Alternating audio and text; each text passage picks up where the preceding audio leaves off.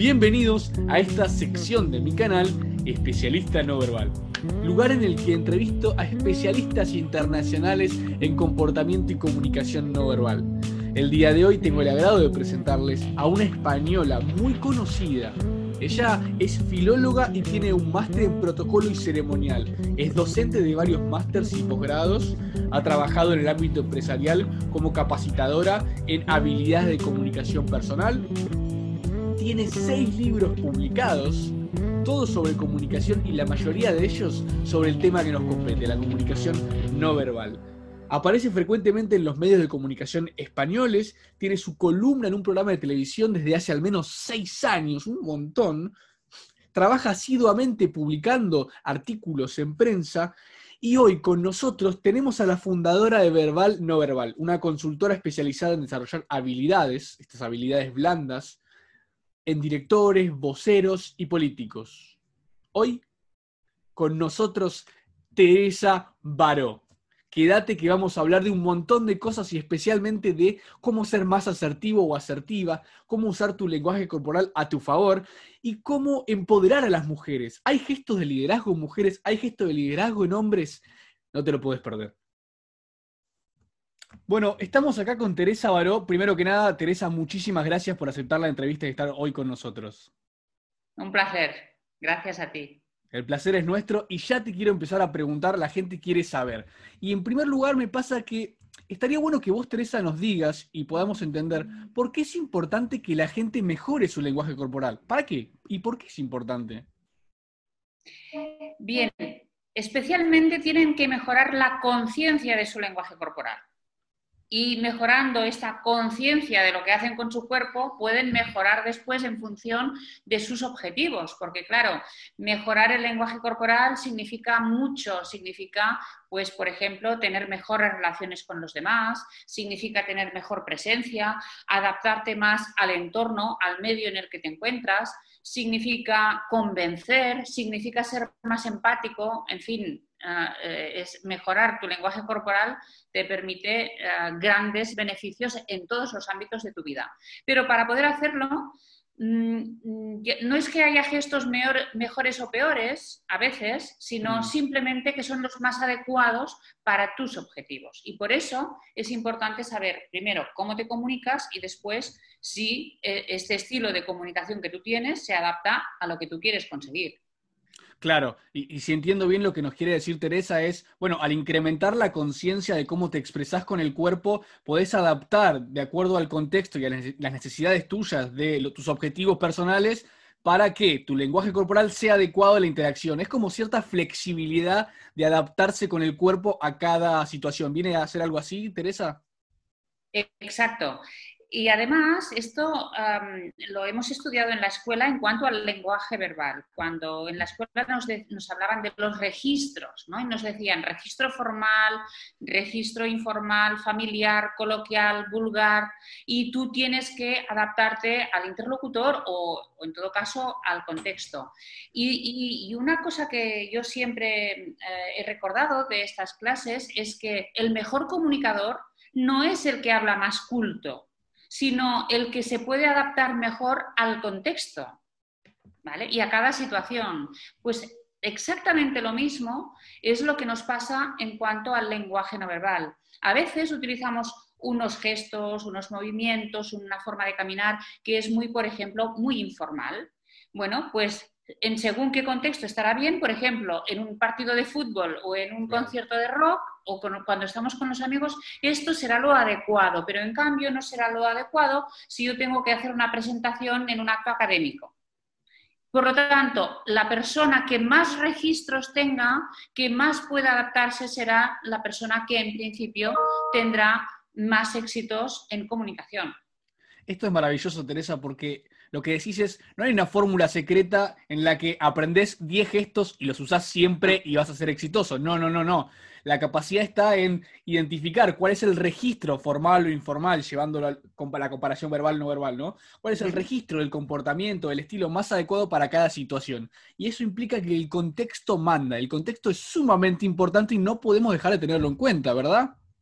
No, es que además es que hay que contemplar la, la cultura en la que te mueves y también la cultura de tu interlocutor, porque no es lo mismo estar comunicándote con alguien en Barcelona que seguramente que en Buenos Aires, aunque formemos parte de la cultura occidental, que en, no sé, en Tokio o que en Pekín, ¿no? Es que no es lo mismo y por lo tanto el entorno siempre, siempre, siempre nos condiciona. Igual que, pues, eh, incluso, eh, no sé, si es trabajo o es familia, si es una relación de seducción de pareja o es una relación con un cliente, no hay una fórmula mágica. Es cierto que hay algunas cosas que son básicas y que casi son universales, pero eh, hay un, prejuicio, un error de concepto muy frecuente que es eh, pensar que a través de lo no verbal nos entendemos en todo el mundo. Y esto mm. no es cierto. Claro. Esto no es cierto, porque cada cultura tiene sus patrones también no verbales. Hay autores, recuerdo creo que era Judy Burgun, que ella habla, así como la comunicación no verbal te permite entenderte a nivel global muchas veces, otras veces es fuente de desacuerdos, de desentendimientos. O sea, no hay que presuponer que esta es la salvación, es la panacea de que bueno, lo no verbal es lo que te salva en todas las situaciones. No, también puede producir desencuentros. Y Teresa, tengo que preguntar porque lo dijiste y me parece sumamente interesante para la gente. ¿Qué es estos aspectos básicos que te parecen que son como universales o que son siempre importantes o, que deben aplicarse? Hablaste de aspectos básicos. ¿A cuáles te referías? Bueno, lo primero es ah, observar, ser buenos observadores y en lugar de lanzarte a la piscina así, pensando que tu forma de comunicarte es la mejor y mm. es la buena y, y, bueno, y después evitar este prejuicio también, que es el, bueno, yo me comunico como soy y la gente tiene que aceptarme como soy. Bueno, pues no tenemos por qué, no tenemos mm. por qué aceptar a todo el mundo y, en su forma de comunicarse, ¿no? Por lo tanto, lo primero es ser buenos observadores, esto es fundamental.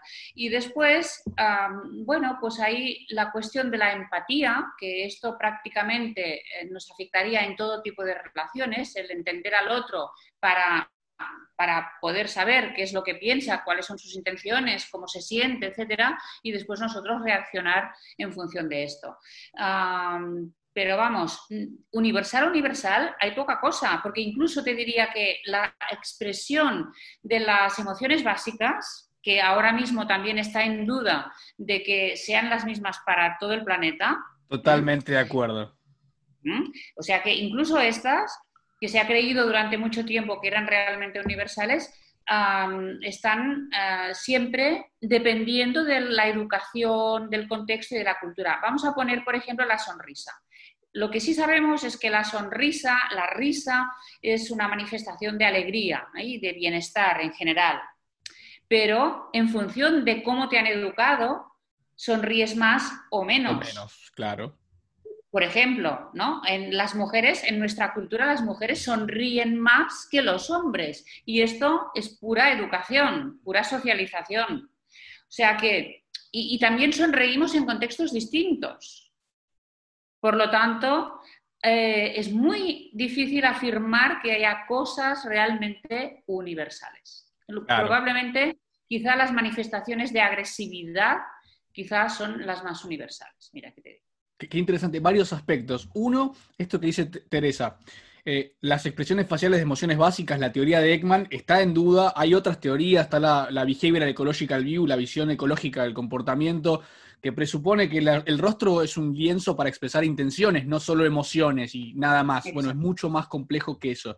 Y lo otro que decís es, hay aspectos universales que son como más básicos, la agresividad o, el temor, o, bien el bostezo, que también es algo extendido. Ahora, todo lo que me describías al principio sobre cómo mejorar el lenguaje corporal me resuena con eh, el título de tu libro, Inteligencia no verbal.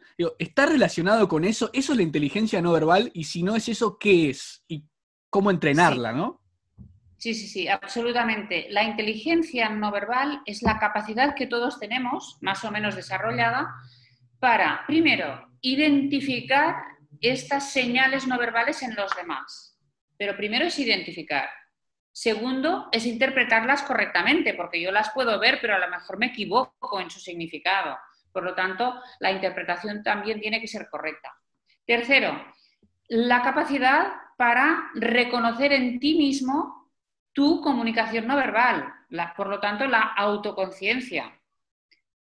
Cuarto, el autocontrol. Yo tengo también, y esto está muy relacionado con la inteligencia emocional, yo tengo que regular también mis impulsos en numerosas ocasiones durante todo el día, porque es que es la base también de la socialización. Yo tengo mm. que saber cuándo puedo tocar a alguien, por ejemplo, o cuándo puedo mirar fijamente o cuándo no puedo mirar fijamente. Por lo tanto, yo me tengo que también autorregular.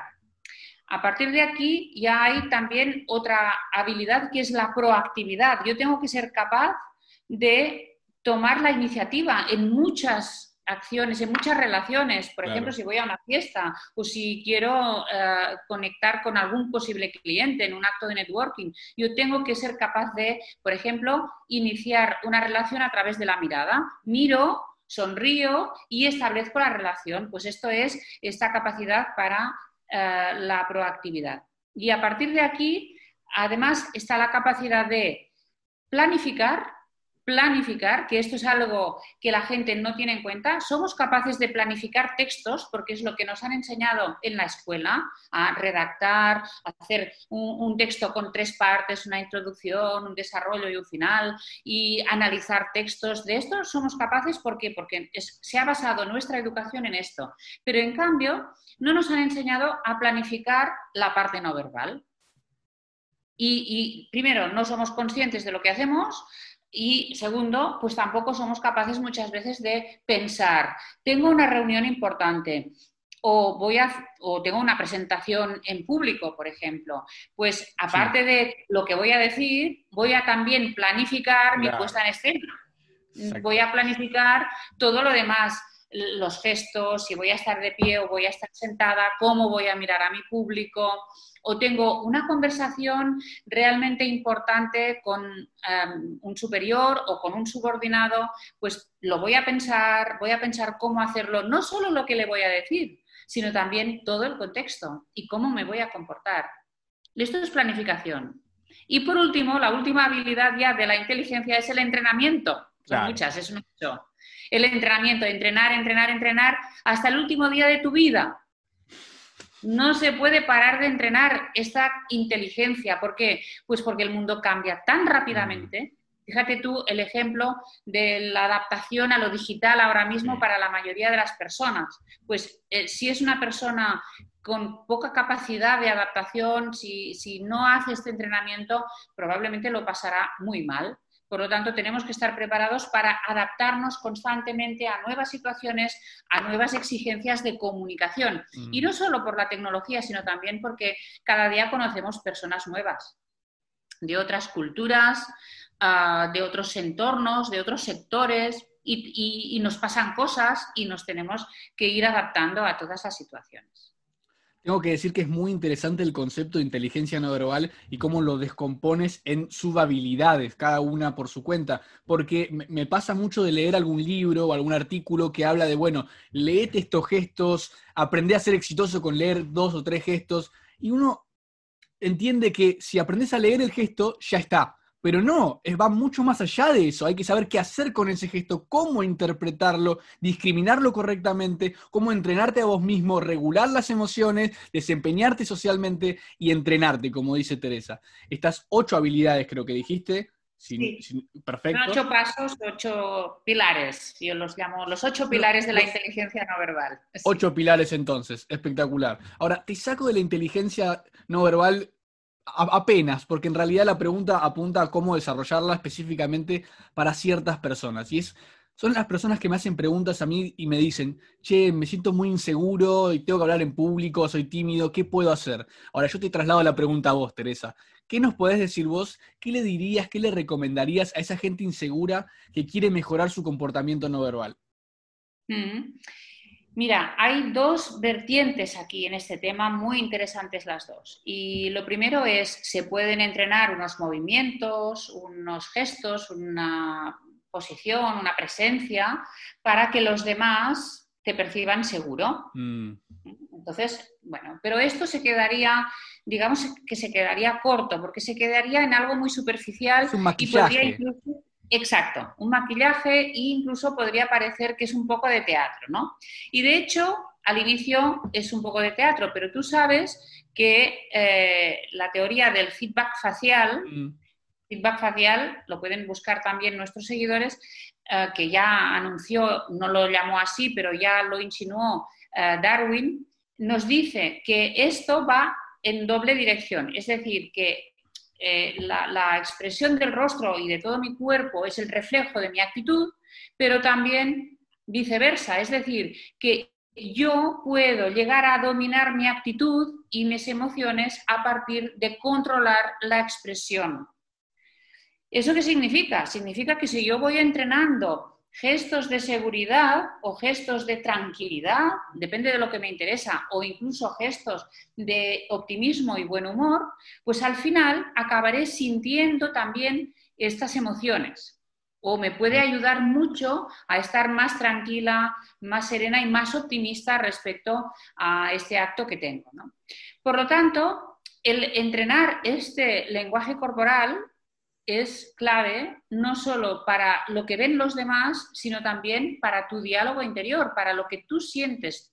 Eh, y aquí no solo es por un tema de seguridad, por ejemplo, también esto se ha trabajado en el tema de la sensualidad femenina, Mujeres que, que, no, que a lo mejor habían tenido experiencias muy negativas en las relaciones de pareja eh, y que quieren o necesitan recuperar su confianza en sí mismas a nivel más sensual, una de las cosas que hacen es entrenar los movimientos de seducción a través de movimientos de pelvis, por ejemplo, caminando sensualmente. Y esto las hace sentir a ellas más atractivas y más sensuales. Muy, muy interesante esta idea de que podemos cambiar de afuera hacia adentro. Al cambiar la conducta podemos cambiar los estados internos. Esta teoría quizá inicialmente propuesta por Darwin, propuesta por William James. Los que vieron la charla TED de Amy Cuddy podrían ver una conexión también en esto. Em, Correcto. Entonces, eh, leyendo un poco sobre asertividad y cómo ser más asertivo, me encuentro con que hay como cierta discrepancia, que no se tolera el mismo liderazgo o la dominancia en hombres y en mujeres. Ahora, yo te pregunto en tu experiencia, Teresa, ¿la comunicación no verbal asertiva es la misma para hombres y para mujeres? ¿Es distinta? ¿Es muy parecida? Mira, ya para empezar, hay ciertas diferencias en el concepto según quién lo utiliza. Porque para algunos asertividad es como decir las cosas claras. Y en mm. cambio para otros asertividad es decir las cosas de la manera oportuna en cada momento para no provocar un conflicto. Es decir, defender tus opiniones y tus intereses, pero sin que esto llegue a ser algo conflictivo o agresivo. Mm, bueno, ah, la verdad es que cuando, en general, cuando una mujer habla de asertividad, está hablando de simplemente eh, poder expresar sus opiniones y, defender, defender sus ideas, que a veces mm, no ocurre esto, ¿eh? Mm, a veces pues nos reprimimos bastante, sobre todo en entornos masculinos. Y en cambio, pues para un hombre es, la asertividad es algo mucho más directo, mucho más claro. Es decir, mm, bueno, yo me expreso tal como lo pienso, tal como soy, y, quizá no hay tanto cuidado en la forma de decir las cosas. Pero ya te digo que, esto, que esta palabra no, no siempre tiene el mismo significado para todo el mundo. Y yo me, encuentro incluso en los cursos que hay gente que piensa eso, que asertividad es poder decir lo que te parece en todo momento. No, no, no. Creo que estamos de acuerdo en que ambos coincidimos en que tiene que ver con contemplar quién es el otro, qué necesita, sus emociones, porque si no, no es asertividad, es ser transparente y radicalmente honesto a pesar de las consecuencias de ello. Correcto, correcto. Y en cambio, pues sí, es encontrar el momento oportuno, las palabras oportunas y al mismo tiempo, pues que tú te quedes tranquilo porque has expresado lo que tú pensabas, ¿no? Sin mm. tener que reprimirte. Es una, es una asignatura pendiente, ¿eh? especialmente para las mujeres, y esto es lo que querías preguntarme. Para las mujeres es muy asignatura pendiente. coincido, no sé si es cultural, las influencias, se habla del patriarcado, se habla de los movimientos, yo no sé la causa, sin embargo veo esto que analizas tú, Teresa, de que le falta asertividad, quizá no se las ha instruido para que lo hagan versus a los hombres han recibido modelos de cómo comportarse con asertividad con mayor frecuencia. No lo sé, pero ahí hay un punto interesante que nos lleva al, tema del liderazgo, cómo la asertividad y la capacidad de decir las cosas apropiadamente a la persona correcta se vincula con ser o no ser líder. Y mi pregunta es, ¿crees que hay gestos y posturas que son eh, los más apropiados para el liderazgo? Mira, ahora mismo eh, lo que entendemos por liderazgo no tiene nada que ver con lo que se entendía hace 50 años o 100 años. Tal cual. Entonces, los gestos de Hitler, por ejemplo, ya no nos sirven, y afortunadamente, ¿no? Y, y, de otros líderes, líderes, especialmente cuando se piensa en líderes políticos o, o, se piensa en jerarquías militares, todo esto no nos sirve ya, porque el líder de hoy es otro tipo de líder y ejerce otro tipo de influencia, que es mucho más empático, mucho más abierto, mucho más eh, receptivo, que busca el diálogo, que busca estar con su equipo. Y por lo tanto, aquí podríamos decir que hoy en día este liderazgo constructivo, empático, uh, más moderno, se basa sobre todo en los gestos y los movimientos de la escucha, de la escucha activa, de la empatía, no tanto de la autoridad. Es evidente que a veces también tenemos que sacar este lado de la firmeza, la asertividad, bien entendida, o la autoridad incluso, ¿no? Porque hay mm. momentos en que tenemos que dar instrucciones o incluso tenemos que plantarnos y decir, hasta aquí, también existen estos momentos. Pero hoy eh, en las organizaciones más avanzadas, el liderazgo se ejerce también desde, sobre todo, desde la cooperación, el diálogo. Entonces, mm, eh, el, líder necesita estar al mismo nivel que las demás personas en, alrededor de una mesa y escuchar. Claro, esto que describe Teresa es como el pasaje de la dominancia al carisma, de, tener líderes que nos indican qué hacer y nos dan órdenes, a líderes más empáticos, colaboradores, horizontales, que, que nos escuchan. En, principio dan las señales no verbales y verbales de que nos prestan atención, de que estamos ahí. Eh, esa es, que la Seducen, que nos, seducen. El líder de hoy no nos manda, nos seduce nos estimula a hacer cosas, a participar en un proyecto, a ser más ah, creativos, a ser más productivos incluso. Eh, ¿Por qué? Porque implica a su equipo. Y esto es a base de seducción y la seducción no es autoritaria, para nada. Claro, claro. Ahora, eh, respecto de las mujeres, que a mí me parece un tema que está súper en auge y en general cuando doy clases de comunicación no verbal son las que más me preguntan sobre, bueno, ¿qué puedo hacer para verme mejor? Bueno, y te pregunto a vos, si asesoraras a alguna mujer en un puesto alto jerárquico, puede ser en una empresa o es una política, eh, ¿qué recomendarías que, evite en su lenguaje corporal? ¿Le dirías que haga, haya algo que no haga, que no tenga que hacer? Mm. Sí, lo hago. Además, esta, mm, práctica la tengo a menudo, porque asesoro a muchas mujeres. Eh, lo que yo diría es que en general, tanto en el lenguaje verbal como no verbal, no tiene que mostrarse ni prepotente, ni arrogante, ni actuar como un hombre. Eso es lo que no tiene que hacer.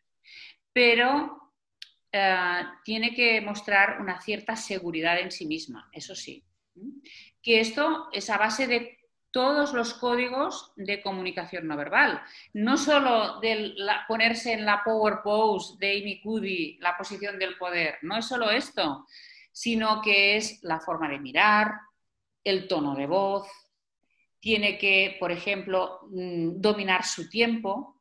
En, el tema cronémico es fundamental en el liderazgo. Entonces, una mujer que acepta que le interrumpan constantemente no está Dando una imagen de una posición de liderazgo. Por lo tanto, yo lo que les aconsejo es eh, domina tu tiempo, domina tu espacio, también evita invasiones del espacio.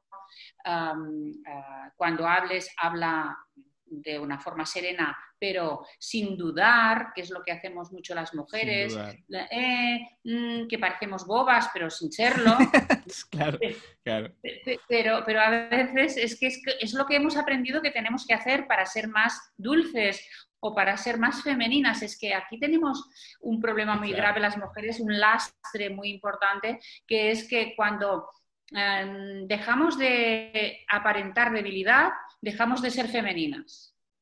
Y dejar de ser femeninas es un grave error para todavía gran parte de la población. Es decir, eh, yo me he encontrado en cursos eh, y que hay señores o incluso mujeres que dicen, es que las mujeres tienen que ser femeninas. Bueno, bueno, pero a ver, ¿qué quiere decir femenina? ¿Qué quiere decir? Porque habrá un, gran espectro de, posibilidades ¿no? dentro de ser femenina. Puede ser, mm, pues hay muchas, muchas formas de ser femenino o femenina.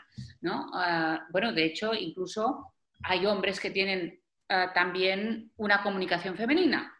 Y no tendría que pasar nada. Igual que hay mujeres que tienen una comunicación más de estilo masculino y no tendría que pasar nada porque cada uno se expresa como mm, desea, ¿no? En principio. Siempre que lo tenga, digamos, ah, controlado, que, lo tenga consciente. Por lo tanto, ah, lo que para mí no deberían ah, hacer las mujeres es repetir estereotipos que se les ha inculcado y repetirlos de forma inconsciente. En todo caso, que sean ellas conscientes de cómo se comunican y que después, en función de lo que les interese, pues que elijan el estilo de comunicación. Lo que entiendo, Teresa, es que el punto inicial de todo es la autoconciencia. Es, bueno, ¿qué estoy expresando con mi cuerpo? Una vez que yo entiendo lo que estoy haciendo, tartamudeo mucho, uso muchas pausas, dejo que me interrumpan, hago gestos poco expresivos o no sonrío. Bueno, ahí puedo empezar a cambiarlo y adoptar lo que es más apropiado en función de cada contexto. Esto de la flexibilidad. Eh, creo que va por ahí lo que nos quieres decir a todos. Bueno, autoconciencia y después trabaja aquello que estás haciendo respecto de, por ejemplo, eh, hay un patrón cultural que dice que las mujeres tienen que sonreír más que los hombres. Cuando la mujer no sonríe tanto como debería, es evaluada negativamente, pero si el hombre no sonríe mucho, no se dice nada, incluso se lo toma como, ah, qué dominante que es. Bueno, eso es un patrón inconsciente. Si somos conscientes, podemos decidir qué hacemos con ello, ¿verdad? Sí, sí, sí. Y si no eres consciente, estás vendido, no sabes, no dominas tu comunicación, ¿no? Pero, porque claro, en una empresa, imagínate, pues que hay mujeres que siguen los patrones de la sonrisa, pero de la sonrisa de docilidad o la sonrisa de timidez o la sonrisa de buena niña y, y no tienen oportunidades ni de, ni de promocionar ni de subir en puestos directivos. ¿Por qué? Porque nadie se las imagina en un puesto directivo. Entonces, ¿es malo sonreír? No, sonreír no es malo, puede ser muy bueno, pero es que depende, depende del momento y depende de qué tipo de sonrisa y depende de con quién lo hagas, ¿no? Entonces, sonreír cuando llegas, de, cuando llegas al trabajo por la mañana y, y, tener una simpatía, todo esto está fantástico, pero sonreír por, por debilidad, pues ya no te conviene, ¿no? Exactamente, ahí entramos de nuevo el tema del contexto. El contexto manda, no nos podemos olvidar de eso. Ahora, hablaste de empresas y seguramente te habrá tocado, y sé que te tocó porque he leído tu vasto currículum, eh, y lo que he visto es que cuando te piden entrenar o capacitar a un grupo de empleados en una empresa y mejorar su comunicación, eh, ¿qué les dirías? ¿Cuál sería el foco de entrenamiento? qué se le puede decir a los empleados para que se empiecen a comunicar mejor? Mm, depende también del puesto en el que estén, pero por ejemplo... iniciando mandos medios, mandos bajos, no, desde arriba, más, general. Pues eh, para mí lo básico es, tienen, si no saben, si no saben hacerlo, lo que tienen que aprender es el principio básico de la seducción, porque esto les permite tener buenas relaciones con todo el mundo o con casi todo el mundo. Siempre hay alguien que se resiste a la seducción o hay gente rara, ¿no? Pero en general funciona. Es decir, una persona que, que tiene un comportamiento de escuchar al otro, de tenerle en cuenta, valorarle, es decir, pone al otro en el centro de atención, esta persona tiene altas probabilidades de que después sea correspondida y por lo tanto que se generen relaciones de calidad. Estas relaciones de calidad, yo las llamo relaciones de calidad, pueden ser pasajeras absolutamente porque puede ser con un cliente que se acerca a tu establecimiento y solo lo verás un día, pero aquel momento en que tú estás atendiendo va a generar un buen recuerdo a esta persona. Por lo tanto, es importante que tengamos estas relaciones de calidad, aunque sean fugaces. Y Después están las relaciones de calidad más a largo plazo y más duraderas. Mm. Compañeros de trabajo, superiores, subordinados, clientes, clientes eh, con los que tienes una relación más duradera y evidentemente familia y amigos. Pero ah, siempre esto se basa en el observar al otro, ver cómo está escuchar y ponerle en el centro de atención. En lugar de ser tú siempre, yo hablo de mí, yo soy más importante, yo hago lo que creo en ese momento sin tener en cuenta lo que quieres tú, lo que haces tú, lo que sientes tú. Claro. Y, a partir de aquí todas las técnicas que tú quieras, porque a partir de aquí se van desarrollando una serie de técnicas, de, de, recursos de comunicación, ¿no? Pero esta es la base para mí.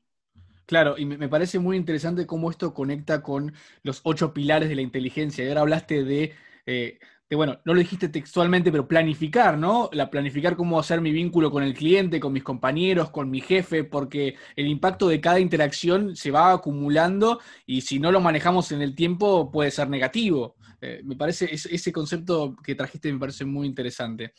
Ahora, por otro lado. fíjate, fíjate, perdona, que, hay personas que tienen buena relación con todo el mundo. Sí. Y personas que tienen mala relación con todo el mundo y que no son aceptados y que siempre tienen conflictos y problemas. ¿Por qué será? Diríamos que tiene que ver con la comunicación, básicamente. Eh, y el cómo se relacionan ellos con los demás, pero eh, normalmente estos que tienen malas relaciones sí creen que la culpa es de los demás. nunca se autoanalizan y nunca se plantean qué están haciendo ellos para mejorar sus relaciones. Eh, es muy interesante. Recién leía en un manual de comunicación no verbal que quienes son buenos al interpretar los mensajes no verbales de los demás suelen tener un locus de control, o sea, una asignatura de la responsabilidad que la depositan en ellos. Los que interpretan mal tienden a depositarla en los demás. Eso no es casualidad y es lo que nos viene diciendo Teresa es inteligencia no verbal.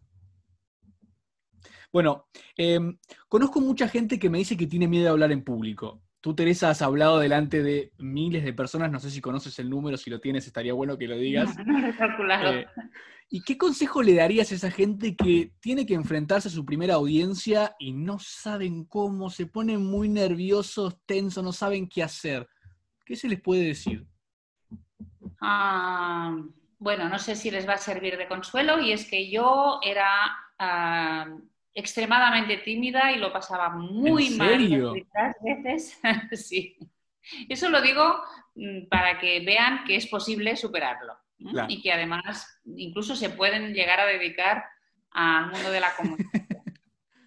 o sea que, que todo, todo, si se quiere, se puede superar, se puede aprender. Al final, eh, para, yo cuando, cuando esta pregunta surge en los cursos o cuando estoy entrenando a personas que realmente lo pasan mal, mm. eh, lo primero que hacemos es analizar las causas de por qué lo pasan mal. Porque cada uno tiene que ver cuál es el origen de este miedo, que pueden ser muy diversos. Claro. Eh, puede ser desde un trauma que han sufrido a lo mejor en la escuela, una mala experiencia, pero puede ser también, por ejemplo, por un exceso de exigencia de uno mismo que lo quiere hacer todo perfecto. Totalmente. Y, y, claro, y como lo quiere hacer perfecto y teme no hacerlo perfecto, entonces se bloquea. Pues entonces es lo peor que puedes hacer, porque tanta exigencia te va a llevar a, a, a realmente a lo que tú más temes, ¿no? Por lo tanto, hay que analizar muy bien de dónde vienen estos miedos, pero también otra cosa que se puede hacer es, aparte de unas técnicas de visualización, de anclajes, hay un, montón de técnicas para mm. superar esto, pero eh, es entrenar, entrenar y entrenar y buscar esta posición corporal que te permita mm, tener control sobre tu aspecto. Una de las cosas que más teme la gente que empieza a hablar en público es no tener el control sobre lo que hace y lo que dice. ¿no? Pero si tú ensayas y tú entrenas tu cuerpo y tu cuerpo ya va solo, ya no le tienes ni siquiera que dar órdenes porque ha automatizado una posición, unos gestos y unos movimientos, entonces tú esta parte ya la puedes soltar, ya te puedes quedar tranquilo porque, porque esto ya, ya sabes que lo estás haciendo bien. Piloto automático, va solo. Es automático, claro, es un piloto automático. Es como aprender a conducir o aprender a ir en bicicleta. Ya tú no piensas que tienes que pedalear. Y, por lo tanto ya es, un, es, una energía que no tienes que gastar en esto. Y entonces te puedes centrar en lo que tienes que decir, ¿no? Porque lo peor, y además es garantía de quedarte en blanco, lo peor es que estés pensando mientras hablas en tus manos o en tus pies o en lo que mira el público, si te están mirando la chaqueta. ¿Por qué? Porque desvías la atención del mensaje a otro aspecto. Y aquí, aquí te quedas en blanco seguro. Totalmente, excelente, Teresa, muchas gracias. Y te hago las últimas dos preguntas ya para ir cerrando. Creo que nos diste muchísimo contenido y la gente lo va a querer ver de nuevo para ir y sacarle el jugo a cada pregunta. Eh, primero preguntarte, este, el, empoderamiento femenino, este nuevo movimiento, o en realidad no nuevo, sino que vuelve a surgir, va, va por, por décadas, eh, ¿qué consecuencias crees que traerá para la comunicación no verbal en el futuro de mujeres y hombres? Quizás dentro de dos, cinco o diez años. ¿Cambiará algo en la conducta? Mira, ah, me parece una pregunta muy interesante y creo que ya lo estamos observando ahora mismo y va a evolucionar todavía más. Pero yo ya te diría que ya no es en clave binaria de femenino-masculino, sino que estamos ante una nueva era en la que habrá muchas más posibilidades que dos. Es decir, hay hombres que se pueden ah, expresar, se pueden mover como hacen ahora las mujeres o la mayoría de las mujeres, también mujeres que se pueden comunicar de una manera más tradicionalmente masculina, o puede que, sea un mix o da igual. Es decir, que, al final ah, este, eh, este binarismo en el que hemos crecido se está rompiendo, se está rompiendo por momentos. Mm. Y ah, cada uno tiene más libertad en las sociedades más avanzadas, claro. ¿Eh? y en, probablemente pues en, las ciudades ah, urbanas, es decir, en un entorno urbano más culto probablemente, es que también hay que ver cuál es el contexto, ¿no? Eh, pero, porque todavía, por desgracia, pues el, comportamiento afeminado de los hombres o, más masculinizado de las mujeres está muy mal visto en según qué países y en, según qué entornos. Pero para, yo creo que al final, si superamos esto, la tendencia Ah, será a que no importará tanto el que tú cumplas con el patrón de tu género, sino que te puedas expresar mm, más en función de tu personalidad o del entorno o no sé, o de otros, otros ah, factores, ¿no? Pero vamos, eh, yo en este sentido me gustaría pensar que cada vez habrá más libertad, igual que hay más libertad también en el vestir, por ejemplo, que está en un aspecto no verbal. Sí. E, exacto, más unisex, pues que también esto pasará en la comunicación no verbal, en el, comportamiento de los gestos. Y de, hecho esto ya se está viendo, porque hoy en día las mujeres pues ya se ponen en una posición más de, poder, ¿no? Que antes, ah, o tenemos hombres que no Ah, no inhiben para nada unos gestos muy femeninos y, ya está. Y no pasa nada, y no pasa nada. Y para mí esto es uno de los grandes avances de nuestra era. O sea, resumiendo lo que entiendo son creo que dos aristas de tu propuesta hacia el futuro, tu vaticinio. Por un lado está el romper el binarismo A o B, 1 o 0 de masculino-femenino, ¿no? Va a haber más mezclas, incluso de transgénero u otras identificaciones autopercibidas pueden diseñar nuevos estilos y, por otro lado está la libertad y la libertad expresiva, de que tengamos menos limitaciones o condiciones respecto de adecuarnos o no a la expectativa del sexo o el género. Y son dos aspectos muy interesantes, eh, Teresa, así que a prestar atención los que están escuchando, a ver si ven lo mismo en la calle, en las redes, en las fotografías, miren las tapas de revista, las publicidades, ¿qué está pasando? Eh, ¿qué, estilos hay? ¿Qué mujeres eligen? ¿Qué hombres eligen? Bueno, eso ya está pasando, creo que lo que escribe Teresa. Y por último, eh, quiero preguntarte, esta es una pregunta escoba que suelo hacer para ver qué se nos pasó, qué pudo haber, qué dejamos atrás que puede ser interesante. Y es, ¿qué es eso que no te pregunté, pero la gente debería saber sobre vos? Quizás eh, cómo gestiono mi comportamiento no verbal en el ámbito familiar, personal y no tan mm. profesional. Interesantísimo, adelante, por favor. ¿Puedes contarnos un poco?